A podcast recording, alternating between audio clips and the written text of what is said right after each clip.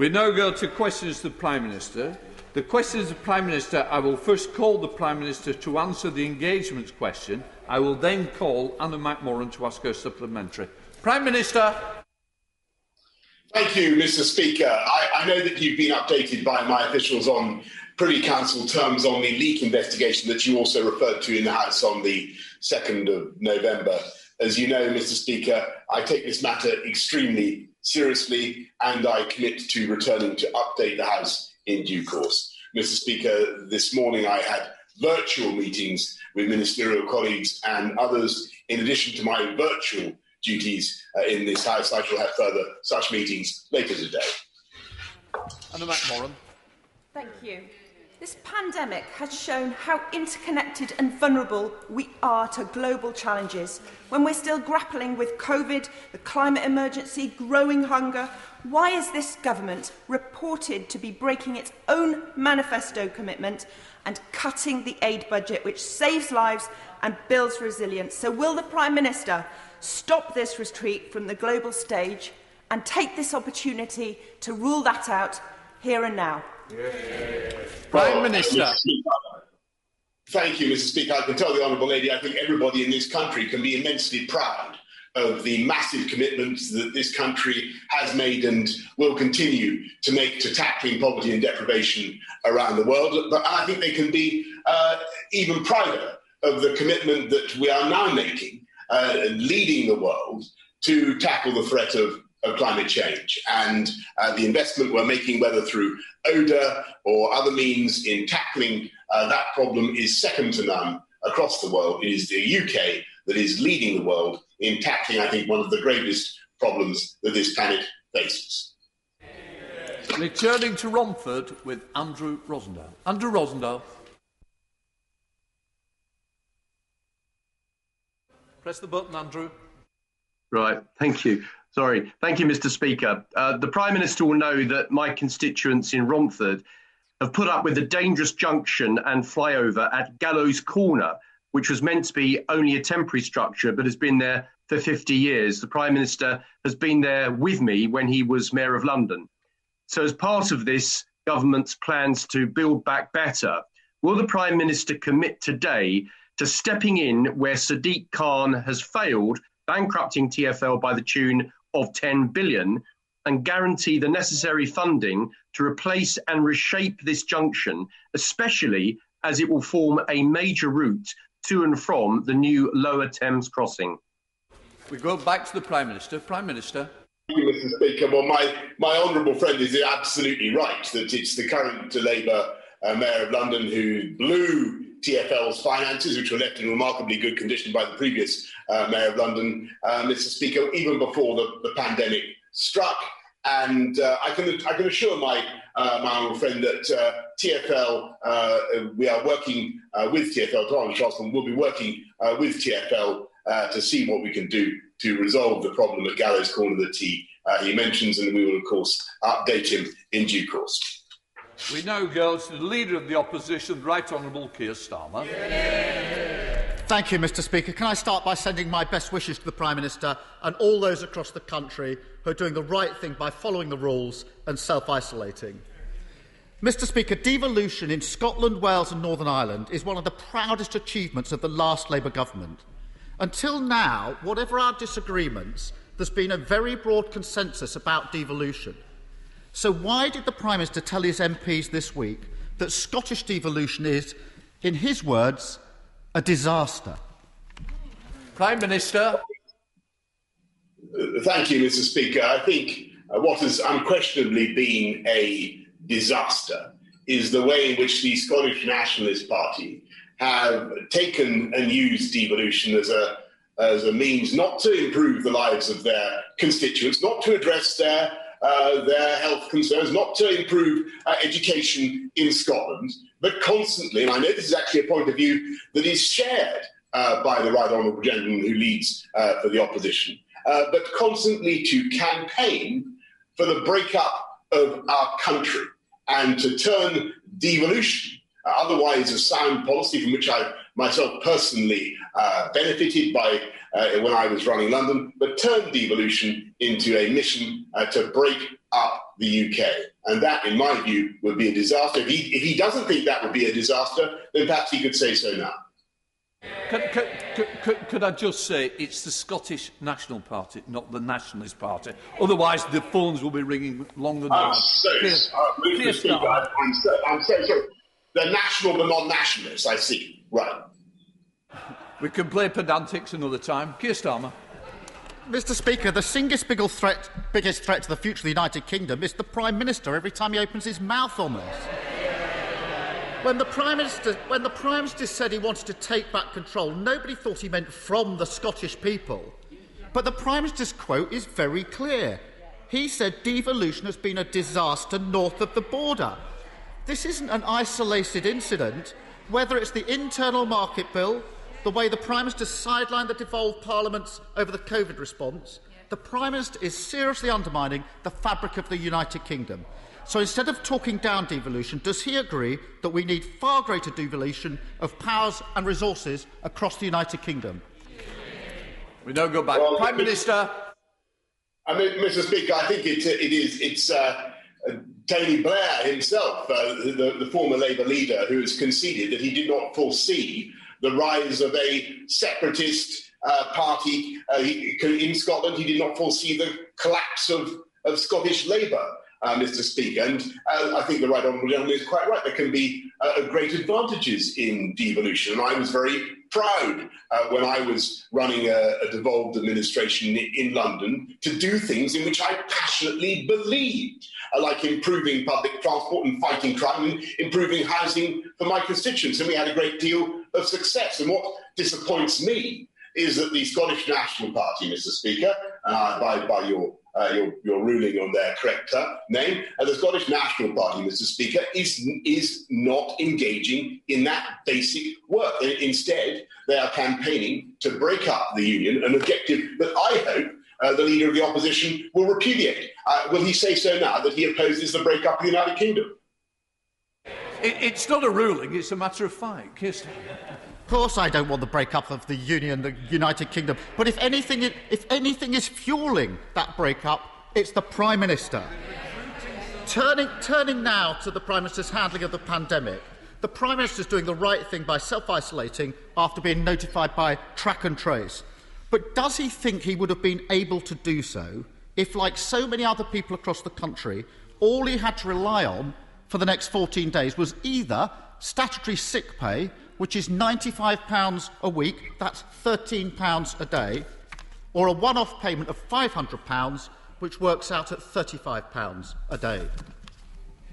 Prime Minister. Well, uh, it, it's good finally to uh, hear something from the right honourable gentleman in praise of uh, NHS test and trace. I think they uh, secured uh, at least one of his objectives, to keep me away from, from answering his questions in in person. Uh, what I can say to him is that uh, I believe that the package that we have in place to protect people and support people throughout this crisis has been outstanding and uh, exceptional. I think that the UK has uh, put its arms, as I've uh, said many times, around the people of this country, a £200 billion package of support, increasing the living wage by record amounts, uplifting uh, universal credit, many, many loans and grants to businesses uh, of all kinds, and support for people who are self isolating. Uh, £500 uh, of support in addition to all the other, uh, all the other benefits uh, and support that we give. I do think it's a, a reasonable package, Mr. Speaker. I know it's tough uh, for people who have to self isolate, and I'm glad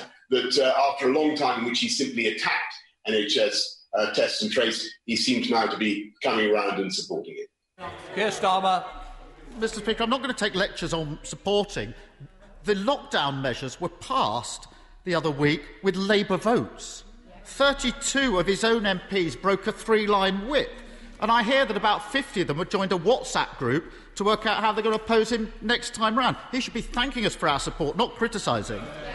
And as he well knows, so far as the £500 scheme is concerned, only one in eight workers qualifies for that scheme. The Prime Minister always does this, talking about the number of people he's helping, but ignoring the huge numbers falling through the gap.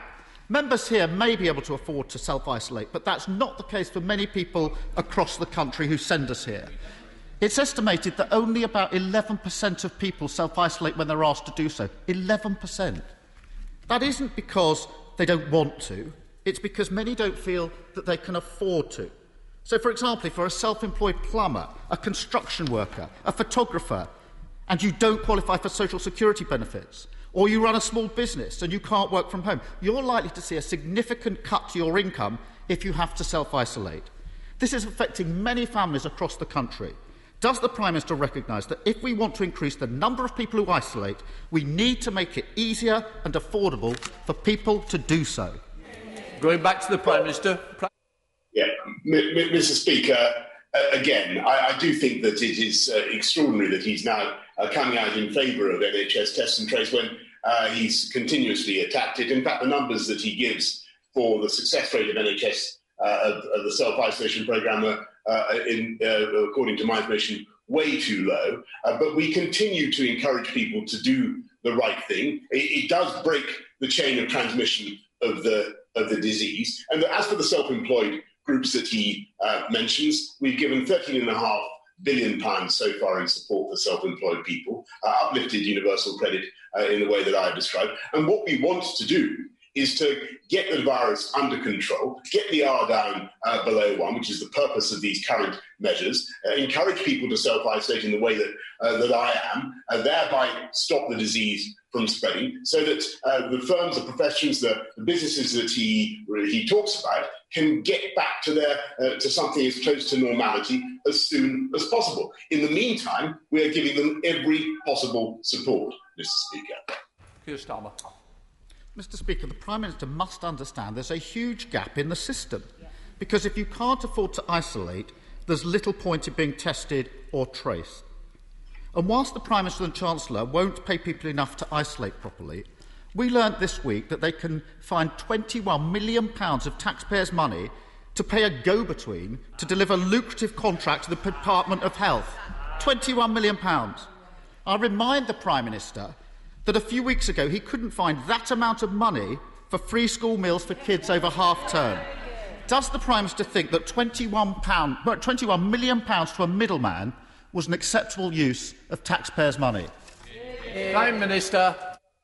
Mr. Speaker, when this crisis began, we were being urged by the Right Honourable Gentleman to remove the blockages in our procurement uh, process in order to get PPE. And we were facing, as, as, he will remember, a very difficult situation where across the world there were, there were not adequate supplies of PPE. Nobody had uh, enough PPE. We shifted heaven and earth to get 32 billion items of PPE into this country. I'm very proud of what has been achieved. 70% of PPE is now made in this country or capable of being made in this country when it was only 1% at the beginning of the, of the pandemic. And it's entirely uh, typical, I may say, of uh, of, of Captain Hindsight that he now attacks our efforts to, to procure PPE, uh, says we, we went too fast. Uh, when uh, he now says that uh, we, we says then that we were not going fast enough, and now says uh, that we went too fast. He should make his mind up. Keir Starmer. He talks about hindsight. I say catch up. I called for a circuit breaker. The Prime Minister stood there and said it'd be a disaster. He wasn't going to do it. Then he caught up and did exactly that just a few weeks later. We've now got a longer, harder lockdown as a result of his delay, so I won't take that from him. Last week, the Prime Minister couldn't explain, he couldn't explain how his government ended up paying £150 million on contracts that didn't deliver a single piece of usable PPE. This week, he's effectively defending the paying of £21 million on a contract with no oversight. This morning, the Independent National Audit Office concluded that the government's approach was in their words, diminished public transparency. They reported that more than half of all contracts relating to the pandemic, Mr. Speaker, that's totalling £10.5 billion, were handed out without competitive tender, and that suppliers with political connections were 10 times more likely to be awarded contracts. Mr. Speaker, we're eight months into this crisis and the government is still making the same mistakes. Can the Prime Minister give a cast iron assurance that from now on, from now on, all government contracts will be subject to proper process with full transparency and accountability? Mr. Speaker, Mr. Speaker, all government contracts are, of course, going to be published in, uh, uh, in a due way and are, are already uh, being published. But again, I must say, I think it's extraordinary that uh, he now attacks the government for securing PPE in huge quantities. And I, I want to thank again all the people who are involved in that effort.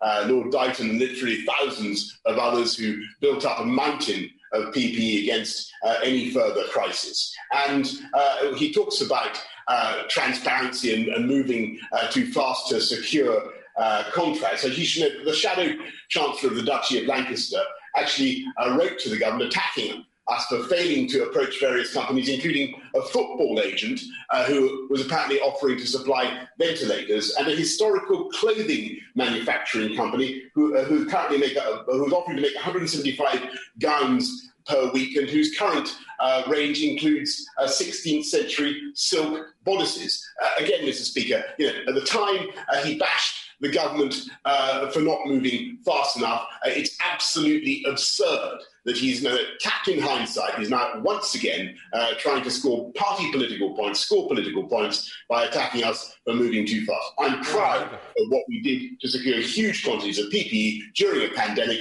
Any government would do the same. Prime Minister, we're now going to Karl McCartney. Thank you, Speaker. I feel like a positive rose between two negative thorns today. I'm sure my right honourable friend is aware of recent successes that Lincoln City Football Club, the pride of my constituency, have enjoyed. Unfortunately, COVID 19 has hit football hard, especially those clubs dependent on cricket sales. Can my right honourable friend urge his Cabinet colleagues to review grant funding for football clubs, maybe outlining how we can return fans to matches at all levels of the game, as I've requested in previous correspondence? And as, it, and as, as it has been a while since the Prime Minister visited Lincoln, would he care to join me in an Imps match when we can return in person as fans of the beautiful game? Prime Minister.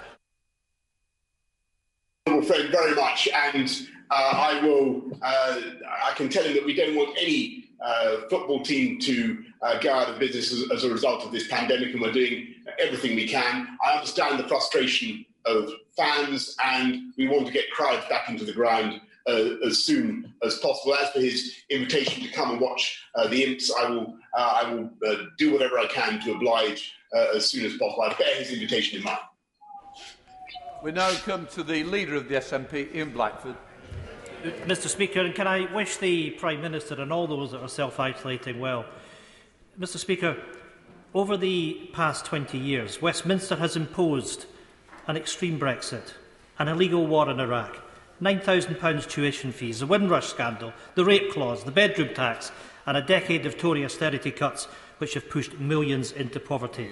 At the same time, the Scottish Parliament has delivered free prescriptions, free tuition fees, free personal care, free bus travel, the baby box, the Scottish Child Payment, world-leading climate action, all of which make Scotland a fairer and more equal place to live. Does the Prime Minister understand why the people in Scotland think it is him and his Parliament that are the real disaster. Prime Minister. Well, Mr. Speaker, I, I respectfully refer the right honourable gentleman to the answer I gave to the Leader of the Opposition. I, I may say that I do think that his policies of wanting to break up the union uh, are a disaster, and I wish he would. I wish he and his party would focus on the real priorities of the people of Scotland, on education, on health, on tackling crime and, the, and, and housing and the issues that matter to all our people. That's what a devolved government should do. I was very proud to, to run a devolved administration, and that's what we focused on. We didn't endlessly go on about constitutional change and the breakup of the UK. Ian Blackford. My goodness, I'm not sure if the Prime Minister was listening because I just charted some of the achievements of the Scottish Government delivering on behalf of the people of Scotland. Mr Speaker, no apology and no regrets from this Prime Minister. His attack on devolution wasn't just a slip of a tongue, it was a slip of the Tory mask. The chasm between Westminster and the Scottish people has never been bigger. We know that these were not just flippant remarks when Scotland faces the biggest threat to devolution with the Tory power grab bill. The fact is, Scotland has been completely ignored by Westminster. We now face an extreme Brexit, a power grab, and another round of Tory cuts, all being imposed against our will a, by a Tory government that we didn't vote for. Exactly. Isn't it the case, Mr Speaker, that the real disaster facing the people of Scotland is another 20 years of Westminster government? Isn't it clearer than ever that the only way, the only way, Mr Speaker, to protect Scotland's interests. Our Parliament and our place in Europe is for Scotland to become an independent country. Prime Minister. Mr. Speaker, no, I, I, I could not uh, disagree uh, with the Honourable Gentleman more. He is totally, he is totally wrong. Uh, and uh, what the UK does as a whole is far, far bigger, better, and more important than what we can do uh, as, as, as, individual nations and regions. And uh, I think that actually, when you look at the way the UK has pulled together during this pandemic, the way the armed services have worked uh, to get testing throughout the whole of the UK, the way that uh, the furlough scheme has been deployed across the UK, the, the billions and billions that have been found to help people uh, across the whole of the UK, businesses in Scotland, in Wales, in Northern Ireland, in England. I think that the UK has shown its value and will continue to show its value, Mr. Speaker. And when he talks about wanting to take uh, Scotland back into the into the European Union, which I think seemed to be what he was uh, saying just now. Uh, what he should understand, what the people of Scotland should understand, is that is a massive surrender of power by the people of Scotland straight back to Brussels, just as this country, just as the people of, of Scotland have taken it back again. And power not just over uh, many aspects of, uh, of their lives and their regulations, but of course, power to control Scottish fisheries as well. And all that uh, would be lost uh, under his programme. And uh, I may say, I do not believe it will commend itself to the Scottish people. It was a programme that was decisively rejected in 2014. I believe uh, that uh, it is uh, something that they would almost certainly reject again, Mr. Speaker. But as uh, he said before, or as certainly as his party said Message before, across. Sir Graham Brady! Thank you, Mr. Speaker. Uh, tens of thousands of jobs have already been lost in aviation, and hundreds of thousands more hang in the balance. Will my right honourable friend throw the industry a lifeline by making sure that the government task force reports in time for a testing regime to replace the current quarantine arrangements as we come out of this lockdown on the 3rd of December? Prime Minister.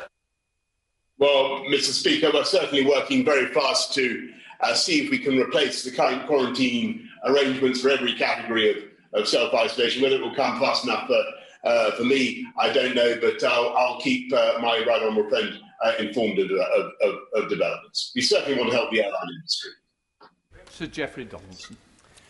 Thank you, Mr. Speaker. Um, the people of Northern Ireland today will see again the benefits of the Union with £165 million invested in rural broadband across Northern Ireland, um, the uh, result of our agreement with the government uh, during the last Parliament. Mr Speaker, following on from the current population testing initiative in Liverpool, would the Prime Minister agree that Northern Ireland's 1.8 million population, spread across 11 local government districts, would prove ideal for the next phase of the government's uh, ongoing programme of work on large-scale COVID testing. Minister. Well, I, I, I thank him for his uh, excellent proposal, and uh, he's right that mass testing of that kind is a very powerful uh, weapon in the fight against COVID, and we'll certainly be talking to the, the, uh, the Northern Ireland executive about how to proceed. Gareth Bacon. Mr Speaker, I've been contacted by many constituents who are owners of uh, leasehold flats in buildings under 18 metres in height, uh, which are covered in cladding, and the freeholder has not replaced that cladding or produced an EWS1 form. Some of these residents are desperate to move but can't because their flats are effectively valueless without the form. Can the Prime Minister update the House on what progress is being made by the Royal Institution of Chartered Surveyors and the National Fire Chiefs Council to develop the urgently needed risk prioritisation matrix so that my constituents can move on with their lives. Yeah. Prime Minister. Uh, well, Mr. Speaker, I, I, I, have deep sympathies with people who face this uh, this problem, and uh, it is it is not right or fair because if your building is under 18 metres, you don't need one of these EWS uh, one forms, and, I, and you would hope the lenders would uh, would understand that. But we're working as fast as we can to make sure that all the buildings uh, in question are identified and that we remove cladding wherever it's, wherever it's necessary and give uh, assurance and uh, security wherever that is necessary too. Thank you, Mr Speaker. Government plans to scrap the Union Learning Fund means that thousands of workers, around 200,000 a year, many of them low paid, will miss out on training opportunities. With unemployment levels rising, Will the Prime Minister today act on his commitment to offer a lifetime skills guarantee to help people train and retrain at any stage in their lives and reverse this decision to ensure working people can access education, training and skills for the future? Prime Minister. Well, Mr Speaker, that's exactly what we announced uh, only, only a couple of, only a few weeks ago. With the, the lifetime skills guarantee. The purpose of the lifetime skills guarantee is to make sure that if you uh, if you if you're over 23, you're currently not eligible uh, for support from the government in uh, getting a new skill or a new qualification. We will now uh, pay you uh, for that skill. We'll support you. Uh, we want people, as particularly in the context of this pandemic, we want to help train and retrain people uh, throughout their lives so that they can adjust to our to our changing economy. She's making a very good point. Meredith Davis. Thank you, Mr. Speaker. In order to truly level up constituencies like mine in Lincolnshire, we will need to mobilise billions of private capital to help us pay for new infrastructure investment. Will the Prime Minister consider launching a new financial institution, such as a National Development Bank, to help achieve this? Yeah, yeah, yeah. Well, uh, I'm grateful to my honourable friend for what he's doing to campaign for, for, for Grantham and Stamford for Lincolnshire. And I can tell him that we're putting another 155 million into Greater Lincolnshire uh, through the growth deals, another 25 million through the Getting Building Fund. And uh, we will be bringing forward further measures. Uh, and I, I, take his point uh, on board very sincerely. We'll bring forward further measures to boost investment in UK uh, infrastructure in due course. We're going up to Ealing North with James Murray. James Murray.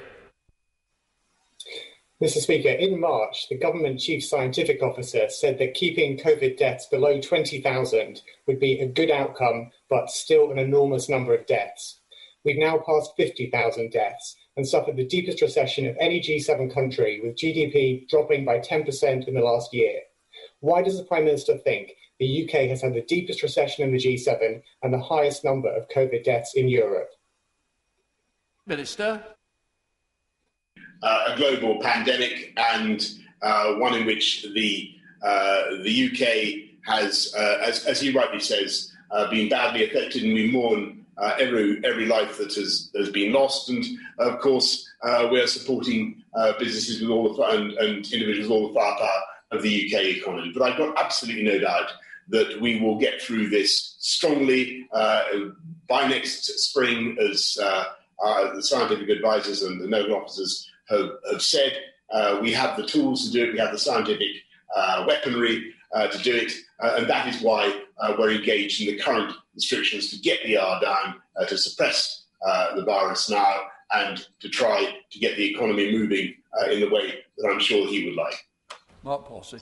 Thank you, Mr Speaker. Uh, most of our fabulous independent retailers in Rugby are currently closed due to COVID restrictions, and while they appreciate the very welcome financial support provided by the government, they're concerned that uh, supermarkets and multiple retailers continue to sell the same products as them, uh, uh, homeware and clothing. This has enabled them to generate substantial profits, whilst at the same time they've had a holiday on the payment of business rates. I wonder whether the Prime Minister would agree with me that there should be fairness between retailers, and with the government spending £200 million, pounds, billion pounds to support businesses and people in these very tough times, it would be a welcome gesture from multiples who continue to trade to volunteer to pay their business rate. Uh, well, uh, I, I, understand the point that he that he makes, and uh, and, the, the, feeling of unfairness that he that he describes, and uh, what we're trying to do, or what we're trying to do uh, with the, the, business rate holiday and all the other measures that we've announced, is to help all uh, retailers. and the best thing we can do is to get through this tough period as, as as well as we possibly can, and allow all retailers to, to reopen and to give them our support with our customer. That's that's what we're aiming for. We're now going up to Scotland with an audio only Margaret Ferrier. Thank you, Mr Speaker. My constituent applied for the EU settlement scheme in September 2019 for her and her son. 15 months on, and she's still waiting for a decision on her application. With the end of the transition period just a few short weeks away, will the Prime Minister give a cast iron guarantee that my constituent's application and all other outstanding applications to the scheme will be concluded before the 31st of December 2020. Prime Minister. Lady, Mr. Speaker, and I, I understand that the uh, the case is is now under urgent review, and that a decision will be made shortly. Damian Collins. It's fantastic that we will very soon have the COVID vaccine, but extremely concerning that in a recent survey, one in five people say they won't take it. Does the Prime Minister agree with me that social media companies should be doing more to remove anti vaccine disinformation and conspiracy theories? And will he consider including requirements to do that within the scope of the government's forthcoming online harms bill? Prime Minister. Yes. Well, well I, am very pleased that Facebook, Twitter, and, and Google have committed uh, that no company should profit from or promote vac- vaccine disinformation and to respond to that kind of, of content very quickly. And uh, we are going to be publishing our, our, response shortly to the online harms white paper consultation, and we'll be setting out uh, our plans for, for legislation. John. you, Mr Speaker. Child poverty is evil. I know, I grew up with it. The North East Child Poverty Commission reports that our region suffered the biggest, the country's biggest increase in child poverty between 2015 and 2019 when half of children in Newcastle Central were growing up poor, and that's before COVID. And yet, 15,000 of the poorest households in my constituency stand to lose £1,000 a year because of planned cuts to universal credit in April. So instead of damaging last minute U turns, will the Prime Minister now commit to maintaining universal credit at at least the current rate. Prime Minister. Uh, Mr. Speaker, she's, she's right in what she says about uh, the impact of, of child poverty, and that's why this government has, has worked so hard uh, to, uh, to combat child poverty, and, and that's why uh, we did indeed uprate uh, universal credit, as was right for the, for the exceptional circumstances that, that were in over thousand pounds uh, per household. And uh, we will continue to, to support people throughout this country. Uh, but uh, the most important thing we can do is to ensure that we get people into work and, and to support uh, families that, to, uh, to get the jobs that they need. And it's the, the record of this country in creating jobs and new jobs in particular that has meant actually that 400,000 children have been lifted out of poverty in the last 10 years. And that uh, is something uh, that is progress. It's not enough, but it's progress. Sir Christopher Chope. Mr. Speaker, more, more than one million fellow citizens have recovered after testing positive for COVID 19. On the 2nd of November, the British Medical Journal reported that all those people will have protection from their T cells, which will ensure that they cannot be reinfected for at least six months. In the light of that, will my right honourable friend follow the example of Sweden and exempt from all the COVID regulations those people who have tested positive within the last six months and thereby show that he is following the science and also common sense? Prime Minister. Well, I, I, I, thank uh, my right honourable friend for going through his very well meant suggestion and very kind. Um, but uh, you know, there's, there's evidence both ways uh, on that, and I think uh, that what uh, uh, everybody would expect is that everybody who does get uh, pinged, everybody who does get contacted by NHS tests and trace should follow the rules. Said to Bedford with the Hamid Yasin, Mohammad Yasin. Thank you very much, Mr. Speaker. Six out of 10 people who have died by COVID 19 are disabled. Yet, during this pandemic, disabled people have seen their care cut back struggle to isolate without sufficient support and been excluded from the government's shambolic communications. As we start Disability History Month, will the Prime Minister tell the House why disabled people have been so let down by his government? Minister. Grateful for the, the, question, and I'm grateful for the campaigning that the honourable gentleman does on behalf of the of this the, the, disabled. But I must I must reject what he says because because we have done uh, everything we can to uh, reach out to disabled uh, and vulnerable groups of all kinds to give them all the advice that uh, we think is necessary and all the uh, all the support uh, that we possibly can throughout this pandemic. I know this has been very tough for people, and I thank people for the for the way that they pulled together and uh, followed the, the guidance. I know it's been particularly tough, as the Honourable Gentleman rightly says, uh, for disabled people. But uh, what we need to do, and, and that's why we've given uh, huge quantities in, in, in support, uh, as, I, as, I, as I said before, to, to the NHS and to vulnerable groups of, of all kinds. But the, the way forward now uh, is to keep the virus under control, come out of the current measures on December the 2nd, and uh, to allow our economy to start uh, moving again uh, and to use testing and the prospect of a vaccination next year uh, ready to get the disease under control. Douglas Ross. Thank you very much, Mr Speaker. The Prime Minister is aware of the success we've seen across Scotland through city and region growth deals, and Moray is set to benefit from both the Scottish and the UK Government working together on our local deal. However, would my right honourable friend agree that the benefit to Moray could be even greater if the UK Government's contribution was spread over a shorter period than the current 15 years, say 10 or less? Uh, and would he agree with me that that would be something that would be very worthwhile, very beneficial and would be welcomed by everyone involved in the Moray Growth Deal? Prime Minister. Well, I thank, I thank my honourable friend for this campaign. He's raised this idea with me uh, before, and uh, what I can say is, while, while, we, while we'll certainly uh, look at uh, what he says, I'm very glad that we've signed the heads of terms on a Moray growth deal, delivering over 30 million pounds of investment, and I thank him uh, for the lobbying that he's been doing. Let's head up to Liverpool with Ian Byrne. Ian Byrne. Thank you, Mr Speaker. Professor Ian Sinha from Alder Hey Children's Hospital in Liverpool, West Derby, recently stated that the environment a child develops in, even before being born, can affect its DNA detrimentally by 10%.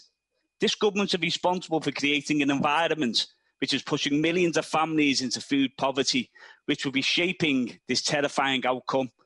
I asked the Prime Minister for the second time will he work with me and other groups to put the right to food into law to address this? Prime Minister.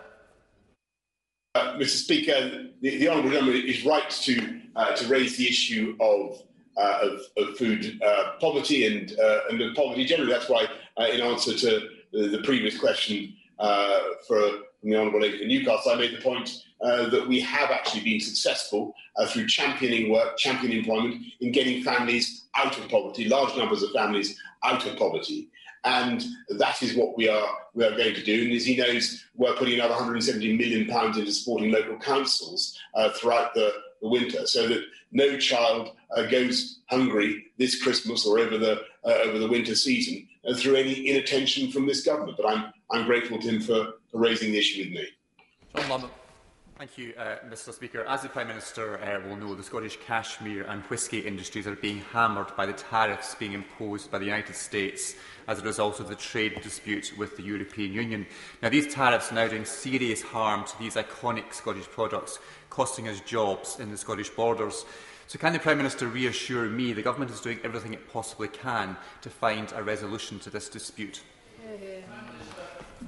Uh, well, my honourable friend is, is entirely right to, to raise that issue. Uh, it continues to be uh, a cause of grave concern, and I raise it repeatedly with our American friends. And uh, I'm working with uh, my honourable friend, the Secretary of State for International Trade, uh, to reach a negotiated solution as fast as we possibly can. Thank you, Mr. Speaker. A recent study of 18 million people in The Lancet shows that black, Asian, and minority ethnic people are twice as likely as white people to catch coronavirus and more likely to go into intensive care. Lead researchers have suggested that structural inequalities and not genetics are the key differential. So, how will the Prime Minister redress structural inequalities as the vaccine is rolled out? Minister? Uh, well, uh, the, the honourable gentleman raises a very important point, and uh, and we are thinking about this issue in, in government right now. Uh, as he knows, in response to uh, the early data that we saw on the, uh, about the impact on uh, black and minority ethnic groups, uh, we, we have brought forward enhanced testing procedures for particularly vulnerable groups, those who are exposed to a heavy viral load, perhaps in the course of their of their work. And there are other factors, as he knows, that uh, at play in the prevalence of the disease amongst black and minority ethnic groups. Um, I'm sure that the point he makes uh, will be among the considerations that the, uh, the Joint Committee on uh, Vaccination and Immunisation uh, uh, uh, takes into account in, in the course of their deciding how to, to roll out the vaccine and where it should go first, because he's, he's making an important point. What I'd like to is just put a big thank you on record to the broadcasting team for making today happen. Yeah, yeah.